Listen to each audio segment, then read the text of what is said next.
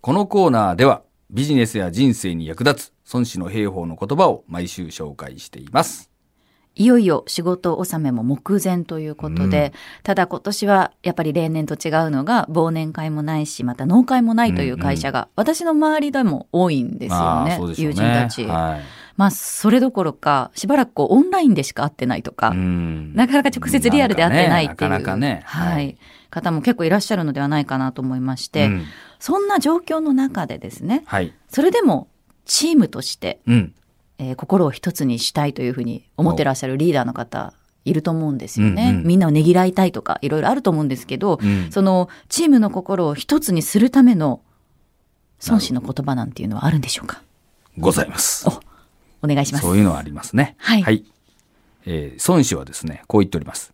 金庫正規は人の樹木をいつにするゆえんなり。人すでに先逸なれば、すなわち勇者も一人進むことを得ず、強者も一人退くことを得ず。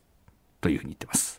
ほうなんとなくわかりましたか字を見るとですね、うんその金庫っていうのは金の太鼓の子ですね。うんはいはいはいで、正規っていうのは旗っていう字が入ってるので、うんうんうんまあ、あの、音だったりとか、うん。目印そうそう。そうが金とか太鼓とが金庫ですね。うんうんはいで正規っていうのは旗とかあの上りのことですね。ああ、なるほど。はい。人の字目だから耳や目をうん。こう集中して集まらせるうん。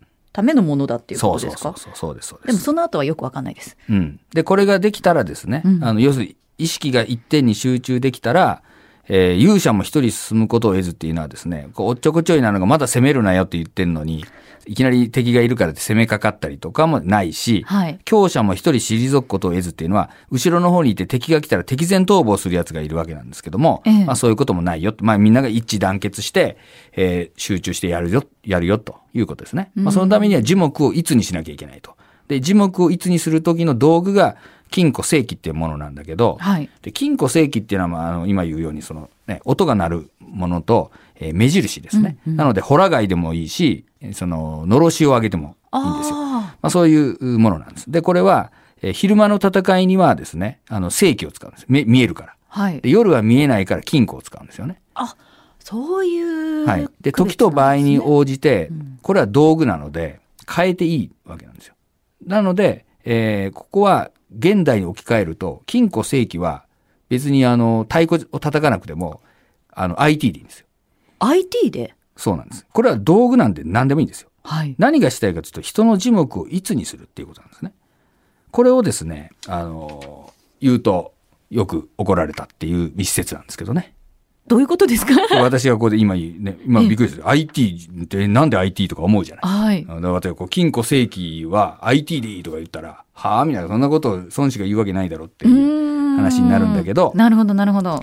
これはですね、目的と手段の問題で、ええ目的は人の樹木をいつにするっていうことなんです。はいでそのための手段が金庫正規なんですよね。で、これは何でもいいよっていうことなので、別にまあ IT だろうが何だろうが、まあな本当は何でもいいっていうことなんですよ。人の注目、字目をいつにすることさえできればうんそうなん何使ってもいいっていうことですよね。じゃあ、金庫正規っていうのは何を表してるかっていうことなんですけども、これはやっぱりこう旗印はといタイミングを教えてやるってことなんですよね。